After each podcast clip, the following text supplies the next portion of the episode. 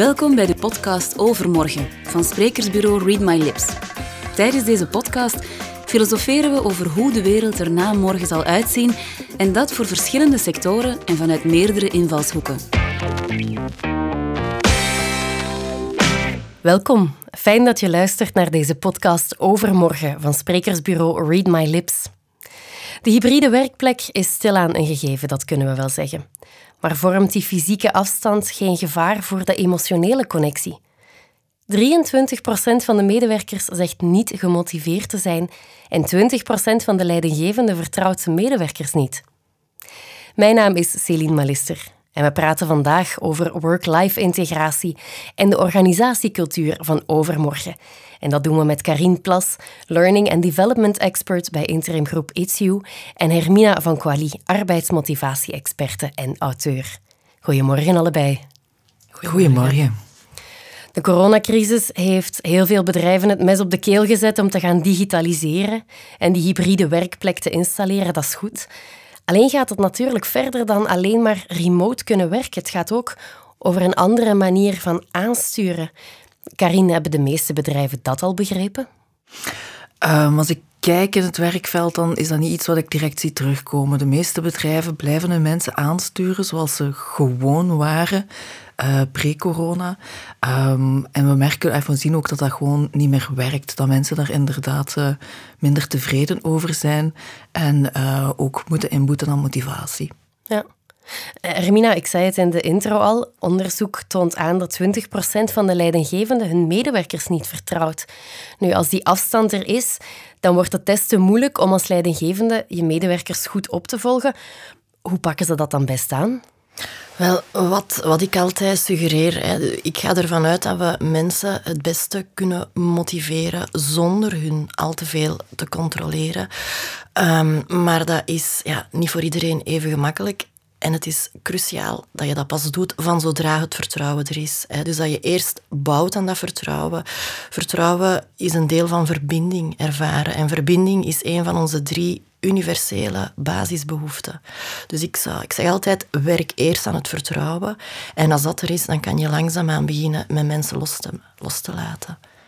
Ja, je zegt het controleren is niet the way to go. En toch is dat hetgeen dat bedrijven, niet allemaal natuurlijk, maar de meeste, jarenlang altijd hebben gedaan. Altijd maar gekeken naar hoe wordt er gewerkt, hoe lang, wat komt daaruit. Ja, dat moet heel lastig zijn als leidinggevende als je nu totaal geen idee hebt waar je de mensen uit je team mee bezig zijn. Ja, en dat is waar ik dag in dag uit mee geconfronteerd werd. Hè, waar ja, leidinggevenden worden nu als het ware verplicht om hun mensen los te laten. En wat gebeurt er dan? Dan proberen ze toch nog ze vast te pakken door uh, morgens in te checken om negen uur onder het mom van een koffie, een koffie. Maar mensen krijgen wel het gevoel van dit, de bedoeling is hier niet dat we gewoon samen zitten, maar de bedoeling is dat ze zien dat ik wel om negen uur aan het werk ben. Ben je wakker en aangekleed? En... Exact. en mensen worden niet graag gecontroleerd. We, we, we pikken het ook niet meer. Er komt weerstand. Tegelijk verwachten we natuurlijk wel dat onze leidinggevende ons opvolgt, want we willen toch ook heel graag aan het eind van het jaar weten of we goed gepresteerd hebben in de hoop om daar ook beloond voor te worden. Wel, ik vind dat een fantastische vraag. We zitten hier op het autonomiecontinuum. Autonomie is de tweede van onze universele basisbehoeften. Alleen hier zijn twee valkuilen. En één valkuil is um, ja, dat je te, te, te, weinig autonomie zal geven. Die hebben we gehad. Hè. Dus dat je te veel zal controleren. Maar de andere is net dat je te veel autonomie zal geven. En dan ja, volg je niet meer op uit angst van, hè, ik mag niet controleren, dus je laat mensen los. Dan kom je in een soort laissez-faire. Mensen belanden in een chaos en krijgen zo het gevoel dat hun werk er niet meer toe doet. Dat ik nu op tijd kom of niet, dat ik hier een rapport schrijf met of zonder fouten. Mhm. Niemand kijkt ernaar. Ja. Dus het is heel belangrijk om op dat autonomie-continuum, ja, niet te veel, niet te weinig, maar dat is niet gemakkelijk. Nee, want we willen zo graag gezien worden allemaal. Karin, we willen toch heel graag opgemerkt worden, daar eens een complimentje voor krijgen. Doen we het daar niet allemaal voor? Um, zeker. Ik denk dat is ook een van de basisbehoeften van de mensen, om voldoende erkenning te krijgen. Um, daarbij komend ben ik er ook van overtuigd dat de meeste mensen hun job doen omdat ze daarmee iets willen, ja, iets willen bijdragen aan de wereld. En als je daar dan geen, geen feedback over krijgt van ja, wat ik hier doe, is dat überhaupt oké? Ja, dan kan dat inderdaad heel snel leiden tot een gevoel van nutteloosheid en, en demotivatie met zich meebrengen. Mhm. Absoluut. Die zingeving, zal ik het dan noemen, het idee dat je iets bijdraagt, is dat eigen aan de nieuwere generatie medewerkers, denk je? Want het is heel vaak bij de jongste generaties die op de arbeidsmarkt komen, dat je hoort over purpose. Ik weet eigenlijk niet of onze generatie en de generaties daarvoor daar ook zo hard op stonden. Um, ik denk iets minder. En als je gewoon de geschiedenis gaat bekijken en, en je legt daar de piramide van Maslow naast, dan uh, gaat je inderdaad zien dat, dat, dat de babyboomers, ja, die hadden in één keer uh, twee werkende ouders en er moesten huizen betaald worden en frigo's gekocht. En, dus die zaten eerder nog in het, we moeten geld verdienen om ons gezin te onderhouden. Mhm. Meer een materialistische instelling. Ja, meer een materialistische instelling. Wat ik dan ook vertaalde naar een arbeidsethos is van, je hebt een job, houd die job, blijf op die job. Terwijl nu de kinderen van die babyboomers, ja, die hebben het goed. Die hebben um, die, die veiligheid en die basisbehoeften waaraan voldaan is. Waardoor dat die inderdaad meer op zoek gaan naar zingeving um, overal. Hè, en vooral ook in hun job. Ja. We zien dat eigenlijk in de hele economie, hè, waar we een, een access over ownership economie beginnen te krijgen, waar het nu meer gaat over beleven en dingen kunnen ervaren en niet zozeer over kunnen bezitten. Maar als ik dat dan terugbreng naar de werkvloer, ja, dan blijf ik wel zitten met het idee dat is fijn dat er purpose moet zijn. Maar kunnen bedrijven dat altijd geven? Hoe, hoe, kunnen ze dat dan waarmaken in, in de praktijk? Ik denk eigenlijk dat dat, dat dat vaak neerkomt op het vertalen van wat, dat er, wat dat er gebeurt naar de meerwaarde van dat bedrijf, naar de, naar de maatschappij. En elk bedrijf heeft een meerwaarde. Want anders zou dat bedrijf niet bestaan, zo simpel is het. Mhm. Maar die meerwaarde wordt vaak niet, niet benoemd. Bijvoorbeeld, um, ik was onlangs bij een bedrijf dat uh, kantoormateriaal verdeelt. Heel erg um, um, profit-driven. En mensen worden gestuurd op inderdaad die KPI's, die profit, die verbetering moet zijn. Maar daar wordt helemaal niet gekeken van oké, wat, wat brengt dat bedrijf aan als meerwaarde aan, aan, aan de wereld? Mhm. En die maken bijvoorbeeld echt hele, hele, hele mooie en, en, en praktische dingen waardoor het kantoorleven aangenamer wordt. Ja. En dat is een beetje van, ja, waar, waar leg je je focus op als organisatie? Mm is ook voor de ene medewerker weer anders dan voor de andere natuurlijk. Dan voor de andere natuurlijk. Want waar draait motivatie eigenlijk echt om? Um, ik, ik, ga nog even uh, op de vorige vraag naar die zinvolheid. Ja, want dat is momenteel... Um, een van de, de, de, eh, de, die vraag krijg ik het meeste. Hoe kan ik ervoor zorgen dat mijn medewerkers hun job zinvol vinden? En wat dat ik dan altijd zeg is, wat zinvol is voor de organisatie, is dat nog niet per se voor de medewerkers. Mhm. Als de organisatie beslist productie naar China, kan heel zinvol zijn voor de organisatie, mhm. maar wat met die 300 arbeiders die hun job verliezen. Dus ik probeer altijd te kijken naar wat is de zinvolheid voor de mensen zelf die je wil motiveren. En ehm, wat, wat ik daar ook ja, dan altijd aan koppel, dat dat niks te maken heeft met uw functietitel of met uw grote auto. Hè. En um, ja, als we er dan in slagen om mensen hun job zinvol te laten vinden, ik werk altijd met het ABC, daarvoor de tweede fase is, soms zeggen mensen, ja, ik vind mijn job wel zinvol. Hè. Ik weet, als ik poets hè, en die toiletten zijn proper, dat is stof. Dat is... Mhm. Maar de mensen rondom mij zien het niet. Ze lopen mij nog altijd omver. Ze zeggen geen goede dag. Dus het zit Opnieuw, op die... die erkenning en gezien worden. Exact, dat is weer die verbinding. Dus ik denk dat we hier allemaal ons steentje aan kunnen bijdragen om elkaar allemaal inderdaad te zien en te zien wat, wat de bijdrage is van de anderen ja. op de andere. We hadden het dan al over de autonomie in de job en de erkenning. Wat speelt nog een cruciale rol in het gemotiveerd zijn Wel, ehm, ik spreek niet zomaar over motivatie. Als ik um, naar motivatie verwijs, ik, ik, ja, ik baseer mij op een van de meest invloedrijke theorieën van deze eeuw. Dat is de zelfdeterminatietheorie.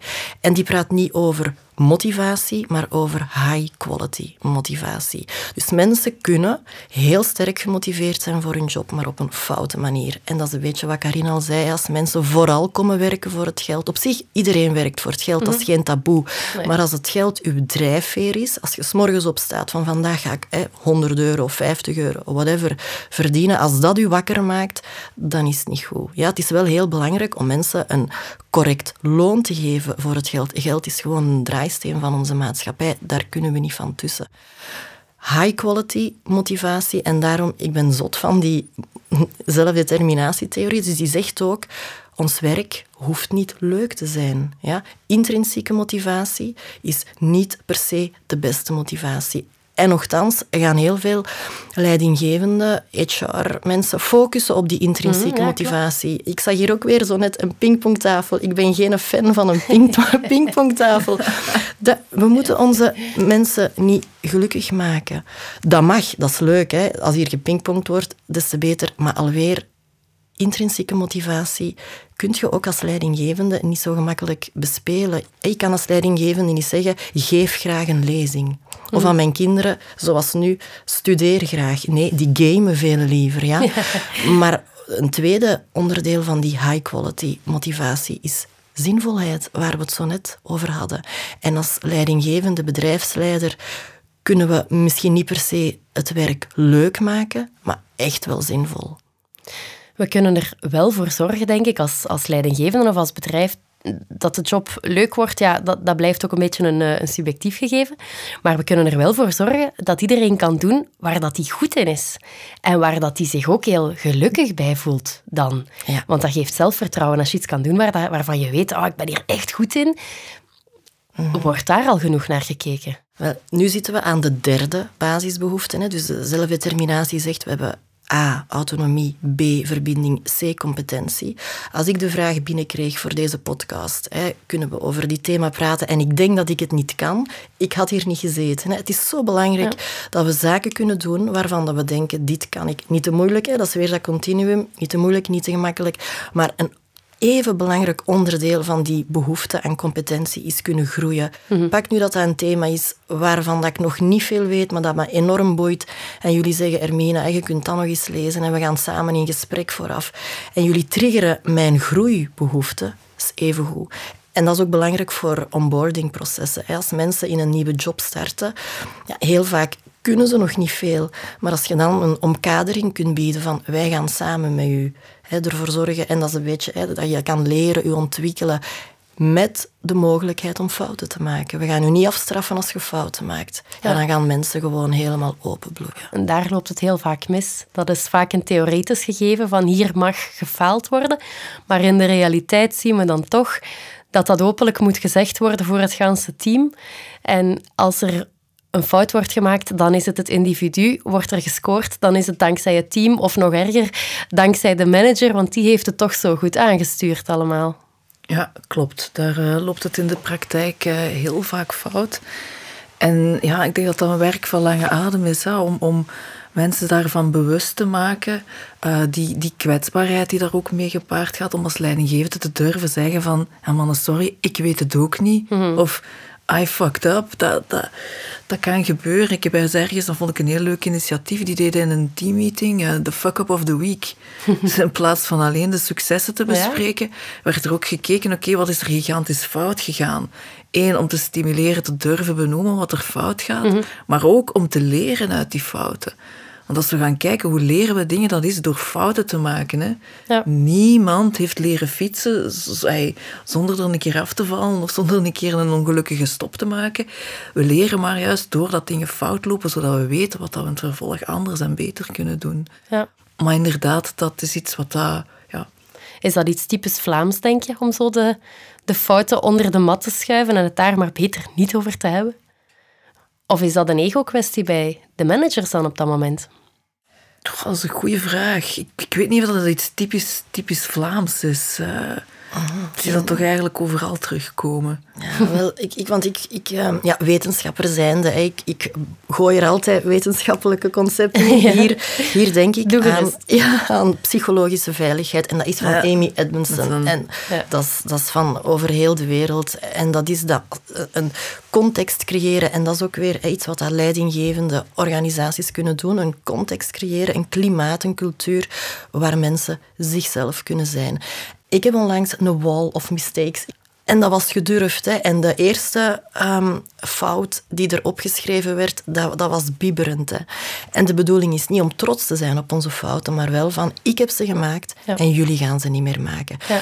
Het ownership durven nemen. Exact. En in een klimaat, in een, in een ja, cultuur waar mensen daar niet op afgerekend worden. Dus ook weer hier, hè, niet ineens zo'n wall of mistakes organiseren als mensen er dan op afgerekend worden. Dus eerst werken aan dat klimaat, aan dat vertrouwen alweer, aan die veiligheid. En dan kunnen zo'n initiatieven... Want ik maak elke dag nog fouten, hè, maar echt waar. Gelukkig, anders zouden er niet meer bij Ja, dat is waar. En als ik ze maak, voilà, dan moeten jullie ze niet meer maken, hè, als ik erover durf praten. Ja.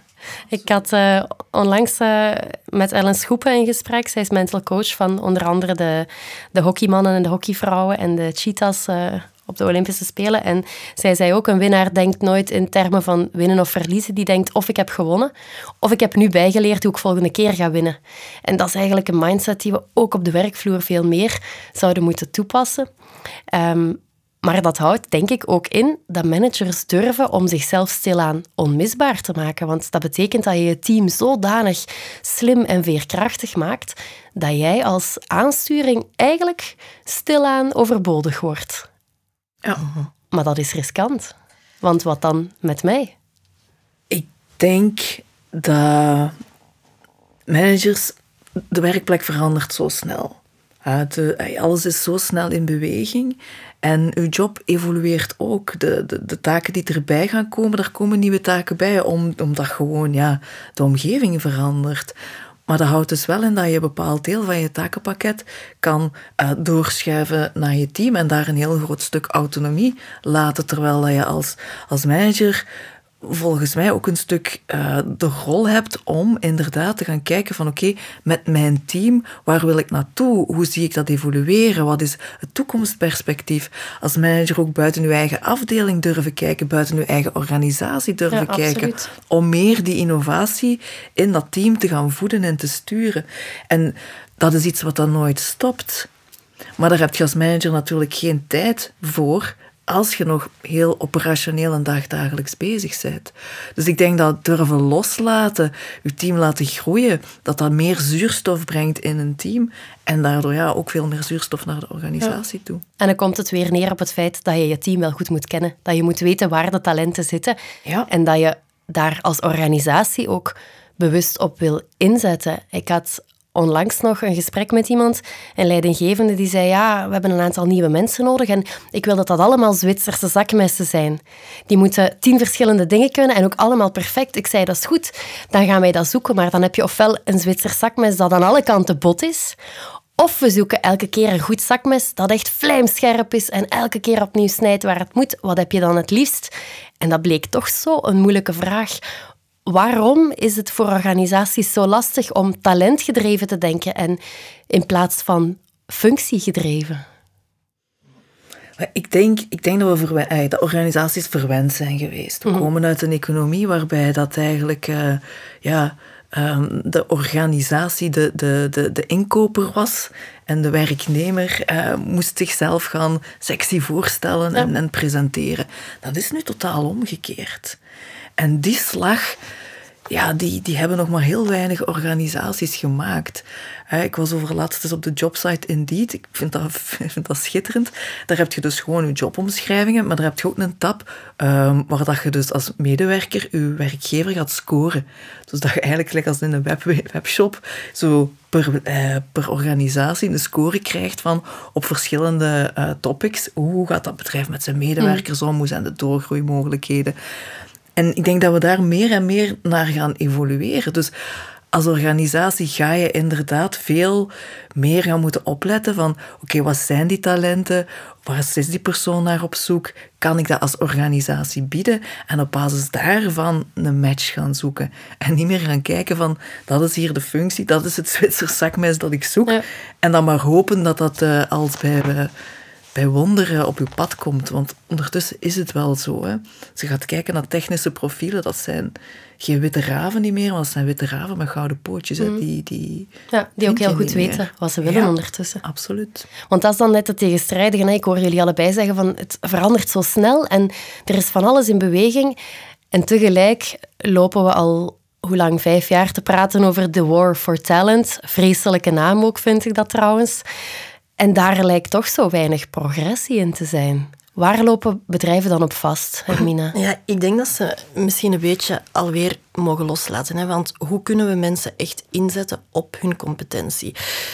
Ik zie hier ook twee, ja, het zijn weer twee wetenschappelijke conceptjes, maar ik denk dat de meeste van de luisteraars ze wel zullen kennen. Eentje is jobcrafting. Ik heb aan jobcrafting gedaan. Ik ben gestart als onderzoeksexpert, waar ik data verzamelde, analyseerde. En ja, ik presenteerde die dan hè, voor het publiek. Dat deed ik iets minder graag. En dan ineens kreeg ik de vraag van het publiek, Ermina, toffe theorie, toffe cijfers, kun je dat eens in mijn organisatie komen doen? Mijn antwoord was, oh nee, sorry, dat kan ik niet. Ik ben een onderzoeker.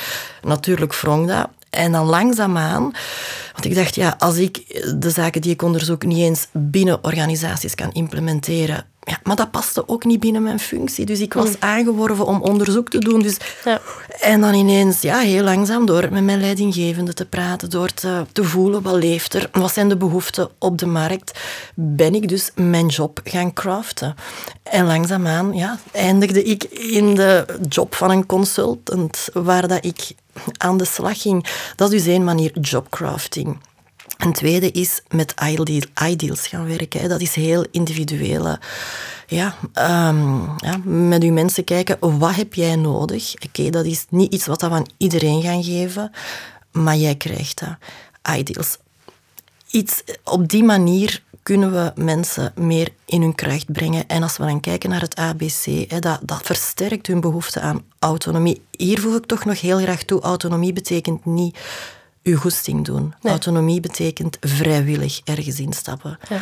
En jobcrafting, ideals, jobdesign, dat zijn allemaal zaken ja, die die behoeften kunnen vervullen. En langzaam zal dan onze behoefte aan competentie vervuld worden mhm. en stijgen. De, de jongere generaties op de arbeidsmarkt die hebben een heel duidelijke stem uh, in hetgeen ze willen en waar ze naar op zoek zijn. Die zeggen ook effectief dat ze heel individueel aangepakt willen worden, maar wordt dat soms niet verward met het feit dat dat dan moeilijke mensen zijn of heel egocentrische mensen zijn? Ja, inderdaad. Uh, dat is inderdaad wat... Als dan kijk de oudere generatie gaat denken, amai, die hebben uh, veel noten op hun zang en die denken dat ze maar kunnen vragen wat dat ze willen. Maar eigenlijk zijn dat mensen die heel goed weten wat ze willen en ook heel goed weten wat ze kunnen. En je hebt zo het hyperindividualisme. Sommigen denken van dat is hyper-egocentrisme, maar eigenlijk speel je daarmee in op de uniciteit van elke mens. Want iedereen is uniek en heeft zijn eigen unieke pakketje aan talenten en competenties. En hoe meer dat je eigenlijk kan achterhalen, wat is het nu precies waar die persoon heel goed in is, waar die persoon warm van wordt en je kan dat voeden, ja, dan speelt je weer in op je ABC, zoals je het mhm. noemt. Mm dan krijg je een heel mooi resultaat. Hoe zou dat er concreet kunnen uitzien, dat hyperindividualisme? Van, vanuit mijn perspectief houdt dat in dat je als, als, als leidinggevende praat met je mensen. Ja, dus dat je echt gaat luisteren van oké, okay, wat doet die persoon? Een mooi voorbeeldje is uh, in een organisatie waar een manager dat ook effectief gedaan had. Die werkt op een marketingafdeling. En bleek dat een van die medewerkers blijkbaar uh, als hobby had uh, videomontage. Uh, ja, daarvoor, wat deed die manager? Die ging altijd extern zoeken naar een videomonteur. Maar door met die persoon te praten, die persoon daar verder in op te leiden, hebben ze nu een eigen in-house uh, videomaker. Waardoor dat die medewerker uh, zijn ding kan doen, daar supergoed in is, daarin kan groeien en die organisatie gigantisch veel geld uitspaart um, en ook veel flexibeler is in het maken van videobeelden. Dus dat is bijvoorbeeld een concreet voorbeeldje, maar dan moet je dat wel weten. Ja. Dan moet je de tijd nemen om ja, gesprekken aan te gaan die verder gaan van oké, deze week heb ik dat van u verwacht, uh, dat is niet gebeurd of dat is wel gebeurd, goed. Maar dat gaat erover van oké, wat heb je in het weekend gedaan? Ah ja, ik ben uh, video's gaan maken van dit of dat. Ah, vertel, je maakt mm. video's. En die tijd nemen is, is blijkbaar soms echt heel moeilijk. Ik had gisteren nog een gesprek met... Um, en het ging er inderdaad over, we willen een aangenamere werkplek creëren. En het begint terecht met, met vertrouwen. Maar um, het, was, het ging over een uh, eh, HR-verantwoordelijke en de verantwoordelijke van een site en een productieomgeving. Ik zei, maar kennen die mensen jullie? Ja, ja, ze weten wie we zijn, maar gaan jullie ooit op de werkvloer? Uh, nee, nee, nee, niet echt, niet echt. Maar wat houdt u tegen om dat te doen? Ja, ik heb daar geen tijd voor. Ik zeg, maar kost, kost dat echt zoveel om s'morgens gewoon eens door de fabriekzaal te hm. lopen, goeiedag te zeggen. Ik gok tien minuten, een kwartier. Ook al zeg je niks, alleen maar goeiemorgen, maar de mensen gaan uw gezicht zien. En na één week gaat dat geen resultaat hebben. Na twee weken krijg je misschien een goede dag terug. Na drie weken gaan ze misschien weten wie dat je bent en gaan ze misschien een vraag durven stellen. En zo gaat het eigenlijk tonen van oké, jullie zijn belangrijk voor mij, ik ben geïnteresseerd aan jullie, zonder eigenlijk actief iets te moeten doen, maar gewoon er zijn. En ik denk dat veel van die, ja, dat veel zit in kleine daden. Gewoon luisteren, praten, aanwezig zijn en van mens tot mens met elkaar connecteren in plaats van werkgever, werknemer. Uiteindelijk zijn mensen die met elkaar in interactie gaan. Ja. Gaat dat hyperindividualisme voor jou dan ook zo ver dat als we toch zeggen we gaan alleen nog kijken naar de output en als het resultaat er ligt is het goed, dat er dan iemand is die zegt ja prima, ik krijg dat op zes uur vandaag gedaan en de resterende twee uur ga ik taarten bakken. Of iemand anders die zegt oh ja, op kantoor zitten kan me daar niet goed concentreren ehm, als dat ooit weer mag. Ik doe dat liever van op het balkonnetje van mijn appartement aan zee. gaat dat allemaal zo ver ook? Persoonlijk vind ik wel dat dat moet kunnen, ja. Als uh, mensen, mensen hebben verschillend werktempo's. Dat, dat ben ik ook al vaak tegengekomen. Als iemand zich 100% inzet, kan die met die 100% uh, eh, misschien evenveel doen dan iemand die zich 20% inzet. Ja, um, ja hoe ga je dat meten? Hoe ga je meten dat dat gelijk, gelijkwaardig is? Hm. Vroeger hadden we de prikklok. Iemand was gewoon zoveel tijd aanwezig en dat was dan gelijk. Maar de output was totaal verschillend wat iemand realiseerde. Dus ja, als je mensen projecten geeft waarvan dat je een output wilt en die doen dat binnen een bepaalde tijdspanne en die gaan daarna een taart bakken. Ik vind persoonlijk dat dat moet kunnen. Past dat ook binnen jouw kader van, van het ABC? Ja, zeker. Ik heb mijn beste ideeën al joggend of op de fiets. En dat zijn uren dat ik niet factureer naar mijn klanten. Dus ja, het is heel belangrijk um, ja, om, om zelf voor u ja, te beslissen waar, ook in functie van de job. Hè. Ja. Um, neem een chirurg of een tandarts, die hebben heel weinig vrijheidsgraden. Hè. Want heel vaak wordt gezegd dat werkt voor de hoger opgeleide, maar mijn, mijn arbeiders die moeten wel hun acht uur werken. Mm. Ja, een chirurg en een tandarts die zijn ook heel gebonden. Dus ik wil gewoon dat, dat cliché rond opleiding er al uithalen. Mm Ehm, en als we kijken naar het ABC, even terugkijken naar het hyperindividualisme. Er wordt van de zelfdeterminatietheorie gesteld dat het een egoïstische theorie is. Ik heb vaak dat verwijt, ah, vaak, nee, soms dat verwijt gekregen. En dat klopt, want ABC zijn behoeften. En wat adviseer ik mensen? Praat over uw behoeften. Hm. Zeg wat jij nodig hebt. Ik heb behoefte aan A, autonomie, meer of minder. Ik wil in verbinding gaan. Hè, Karin, waar jij zo mooi naar verwijst, luisteren. Ik wil kunnen doen wat ik goed kan. Ik wil bijleren.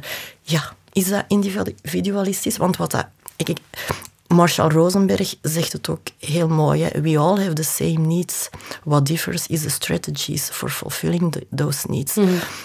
Op welke manier iemand wil bijleren. Op welke manier hè, iemand in verbinding wil gaan, zoals met de vier dagen thuiswerk. Voor de meer introvertere mensen, die zullen zeggen, joepie. Voor mij als extroverte, ik vind het verschrikkelijk. hè, Mhm. dus, maar onze behoefte aan verbinding is evenzeer daar, maar de manieren om die te vervullen verschilt. En als je in een organisatie een cultuur kunt installeren waar het veilig is, waar niet geoordeeld wordt over hoe jij wilt maar één keer per dag, per week, sorry, naar kantoor komen, dat er geen oordelen over komen. Dat mensen, dat is- ik noem dat ja, verbindend communiceren, dat is, hè, maar ik noem dat de ABC-taal. Praat over uw behoeften. Zo mooi. Is dat egoïstisch? Ja, nee, ik weet dat niet, maar het is zo belangrijk dat mensen dat durven zeggen wat ze nodig hebben. Ik had net zin in een tas koffie. Stel je voor dat ik het niet had gezegd, dan was ik hier veel suffer geweest. Zijn wij blij dat jij hebt gevraagd naar koffie? Ja, maar ik denk dat, dat dat is misschien een eenvoudig voorbeeld, maar dat is wel heel belangrijk. Want mensen, als mensen hun behoeften durven aangeven, uiteindelijk wordt heel de organisatie er beter van. Stom voorbeeld met die koffie. Maar stel inderdaad dat Hermina dat niet had gevraagd, dat ze hier suf had gezeten, hadden we een suffe podcast. Waar we er allemaal, werden we er allemaal slechter van. Ja, slechte output. Slechte output, Ja. voilà. Nu geeft ze haar behoefte aan, we worden er allemaal beter van. Goede output. Dus is dat dan egoïstisch? In mijn ogen ook niet. In mijn ogen is dat gewoon inderdaad ehm, durven aangeven wat dat je nodig hebt. Dat Mhm. de organisatie in dit geval, eh hier Read My Lips, daar ook aan tegemoet komt. Ja. En dat uiteindelijk iedereen er beter van Ja, wordt. klopt. Dat is geen egoïsme. Als we dat dan allemaal proberen te bundelen en projecteren naar de toekomst, tien jaar vooruitkijken, welke trends zien jullie dan binnen jullie domeinen opduiken? Wie wil daar als eerste iets over zeggen? Oh, ik, denk, ik denk dat de maatschappij het vraagt om meer menselijkheid op de werkvloer te brengen. Het, het, het ABC, die verbinding, die autonomie, die competenties, die emotionele intelligentie, die aandacht voor wat dat ieder uniek maakt, het respect voor iedereen, beseffen dat de kuisvrouw evenveel bijdraagt als de CEO, zeker. bij wijze van spreken. Gewoon, het, ja, ik noem het gewoon, doe gewoon als mens. Zeg gewoon mens. En als we dat durven met al onze lelijke kantjes, maar ook met zoveel mooie kantjes, ja, dan denk ik dat er heel veel, heel veel mogelijk wordt. Dan kunnen die Tesla-waardige ideeën waar elke organisatie om staat te popelen, eh, realiteit worden. En dan zijn we als mens tot enorm veel in staat. Daar ben ik van overtuigd. Ja. Ik sluit mij daar al om te beginnen heel, heel fel bij aan. Als ik kijk naar de toekomst, ehm, ik werk nu al ja, bijna 15 jaar rond motivatie van medewerkers. Tien jaar geleden waren we niet klaar voor motiveren zonder controleren. Er was heel veel angst. Heel veel, nee, als ik mijn mensen niet controleer, dan doen ze niks. Dat is, eh, En dat is mijn laatste theoretisch concept dat ik erin gooi. dat is de theorie X en theorie Y denken. Mijn mensen zijn niet van, van nature uit gemotiveerd voor hun werk. Als ik ze niet beloon, gaan ze stilvallen. Idem hè, gebeurt ook vaak in, in het onderwijs. Hè. Studenten zijn, of leerlingen zijn niet gemotiveerd om te studeren. Als ik geen onverwachte toetsen geef, Ja. gaan ze hun leerstof niet studeren. Dat is dus niet, maar, dat is niet correct. Maar als je op die manier je mensen gaat behandelen, wat je denkt gebeurt, dat weerspiegelt zich in je gedrag. En je creëert mensen die nog enkel gaan werken, of kinderen die enkel gaan studeren voor goede punten. Ja. Of voor die bonus. Ja. Wat dat ik zie... Zonder te begrijpen waarom. Ja, tuurlijk, ze willen gewoon die beloning binnenhalen. Hè. Dat is, maar ik zie dat er meer en meer. Ik bereik deze twee weken meer dan duizend mensen met webinars, dat ik, drie dat ik er geef rond motiveren zonder controleren. Langs de ene kant COVID, ja, maakt het bijna verplicht om mensen los te laten. Iedereen zit met zijn handen in het haar. Oh, hoe, hoe doe ik dat? Maar ik voel daarnaast ook de bereidheid van het kan werken. Als ik loslaat, mensen gaan openbloeien. Mensen gaan toch prestijn. En dat is soms een beetje met verbazing, want ja, ik laat ze los. Ik ook met mijn kinderen, hè, ik laat ze los. En die studeren toch. Terwijl dat ik soms denk dat ze gewoon met chips zitten te gamen op hun kamer. Ja. Dat is fantastisch om te zien. Ja. Er zijn altijd bedrijven die de, de kantjes ervan aflopen natuurlijk, maar gelukkig zijn er ook heel veel die op een hele goede manier al aan de kar trekken om de organisatiecultuur en de work-life integratie overmorgen beter te maken. Nu ja, ik zeg beter. is het beter? Als je het mij vraagt, wel. Ik, herinner mij nog een moment, 20, 23 jaar geleden, dat ik in mijn auto zat, uh, van Leuven naar Brussel in de file stond. Um, en dat ik dacht, is het dit nu? Zo, is dat nu mijn leven? En echt gewoon, ja, werken voor het geld. Zoals je zegt, daar, daar blijft je niet voor uit je bed komen. Totdat ik op een gegeven moment heb ontdekt waar dat ik goed in was, dat ik dat ook binnen die organisatie kon blijven doen. En dat verandert enorm veel. En daarmee wil ik nog even terugkomen. Op wat ik zei van, ja, als iemand maar zoveel uren werkt en die output is er toch, maar als je dat echt heel graag doet, als je voelt van, tja, ik kan hiermee iets bereiken, dan, ja, dan gaan mensen ook niet zo weinig mogelijk werken. Hè. Dan gaan ze juist veel meer van datgene willen doen wat hun een goed gevoel geeft. Dus ehm, ja, ik denk het wel. Ik denk dat het, dat het beter wordt, dat mensen gewoon gelukkiger gaan zijn in een, in een job op lange termijn. Met minder burn-outs als resultaat? Absoluut. Mhm. Ik kan dat aanvullen vanuit wetenschappelijke studies. ja, lab. maar, Die constante. ja, ja, maar voor mij is dat... Ik vind dat zo leuk dat alles wat ik vertel, dat dat gewoon wetenschappelijk onderbouwd is. Hè. Dat is niet zozeer mijn verhaal, eer aan de ZTT en de ont, Daisy en Ryan, de ontwikkelaars daarvan. Maar wat blijkt nu? Mensen die hun ABC vervuld zien op de werkvloer, willen vier jaar langer aan de slag blijven.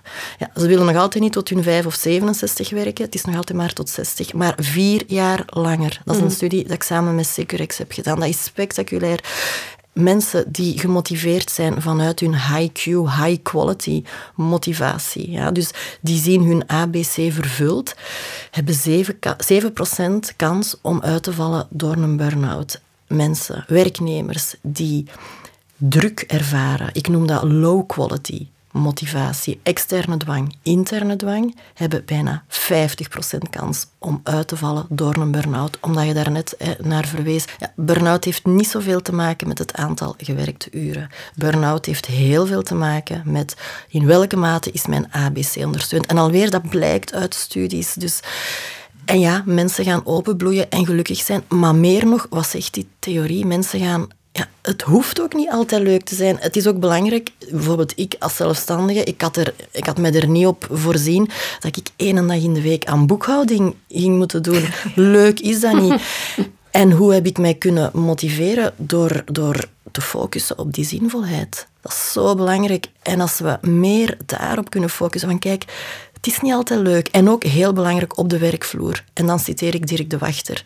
Het is in het delen van de lastigheid dat mensen elkaar vinden. Creëer alweer die psychologische veiligheid, de ruimte. Als iemand een shitty ochtend heeft gehad, laat die mensen dat zeggen. Dat ze niet altijd hun maskerke van, ah, met mij alles goed. Nee, laat ze zichzelf zijn. In verbinding gaan van mens tot mens. Ja. En ik denk, als ik daar heel kort iets op mag aanvullen, dat is zoiets eenvoudigs. Ik noem dat soms management by coffee machine. In de zin van, je komt elkaar tegen aan het koffiemachine. Hoe is het? Iedereen, ah ja, goed. Ik denk als leidinggevend, als je dan durft zeggen, als je een slechte dag hebt, niet goed. Mhm. Gewoon. Mhm. mijn kinderen waren lastig van de morgen. Ah, het was echt de hel. Maar bon, mm zwart. Even niet goed. Mhm. Dat maakt u menselijk. En gewoon die eerlijkheid. En het zijn dan zo'n kleine dingen dat je inderdaad naar, naar dat vertrouwen en, en dergelijke kunt gaan. Dat is... Uh, Om af te ronden, een persoonlijke vraag. Al dan niet wetenschappelijk onderbouwd, Mina. Wat is jouw persoonlijke wens voor de toekomst? Ik zou het fantastisch vinden, maar echt waar. En gewoon, terwijl ik het al uitspreek, begint het al warm te worden en te borrelen. Ik ken de kracht van het ABC. Ja. Als ik mij niet goed voel, dan ga ik checken welke van mijn behoeften is niet vervuld. Is dat egoïstisch of niet? Eh, dat laten we in het midden, maar ik kijk ernaar. En ik voel dan, als je ziet, daar zit het. En ik zoek naar strategieën om die behoefte alsnog te vervullen. Dan begint hier datzelfde gevoel te komen en dan komt er ja, echt wel een beetje geluk. En dat wens ik iedereen toe, dat mensen durven hun eigen behoeften accepteren, kennen, uitspreken en op zoek gaan naar manieren om die te vervullen. En dan gaan ze ja, flourishen, openbloeien. Ja. Karin, jouw persoonlijke wens? Mijn persoonlijke wens, en die, die is toen begonnen toen ik daar in mijn auto richting Brussel zat, is dat mensen hun werk zien als iets wat hun rijker maakt. En dan bedoel ik niet financieel rijker, maar wat hun kan laten groeien en ontwikkelen als mens. Want we steken er zoveel tijd in dat dat toch echt in mijn ogen heel triestig is als je daar maar tegen zijn moet opstaan s morgens en daar gaan zitten. Dus mijn wens is echt dat mensen gelukkig worden van hun werk. Niet dat het altijd even plezant is, niet dat het altijd allemaal positief is, maar gewoon dat dat voldoening geeft en dat dat uw leven rijker maakt. Waar word jij gelukkig van? Ik word heel gelukkig van mijn job. Ik ben heel blij met uh, wat ik nu mag doen. Ik, ik word daar ook zelf um, gelukkiger van en, en ik hoop door dat te brengen naar organisaties, al is het maar een kleine druppel, maar dat daar toch aan te kunnen bijdragen, dat is mijn, mijn punt van zingeving. Dat is waarom dat ik elke dag uh, ja. uit mijn bed kom. Dat is mooi. Dat er heel velen dit mogen horen en toepassen. En dan binnen tien jaar zeggen: Het is dankzij Hermina en Karin dat wij het vandaag anders doen. Dank jullie wel allebei dat jullie er waren. Het was uh, heel fijn om jullie te hebben. En voilà, voor ons zit het erop. Ben je helemaal getriggerd door dat ABC van Hermina, dan kan je altijd haar boek lezen, motiveren zonder controleren. En je kan haar natuurlijk ook altijd als spreker uitnodigen op jouw event via de website van readmylips.be. Vind je daar meer informatie over. Ook over mezelf als moderator trouwens. Heel fijn dat je er was. Fijn dat je bij ons was om te luisteren. En tot bij een volgende aflevering. Tot de volgende keer. Beluister alle podcasts van Overmorgen op Soundcloud of Spotify. Met veel plezier aangeboden door sprekersbureau Read My Lips.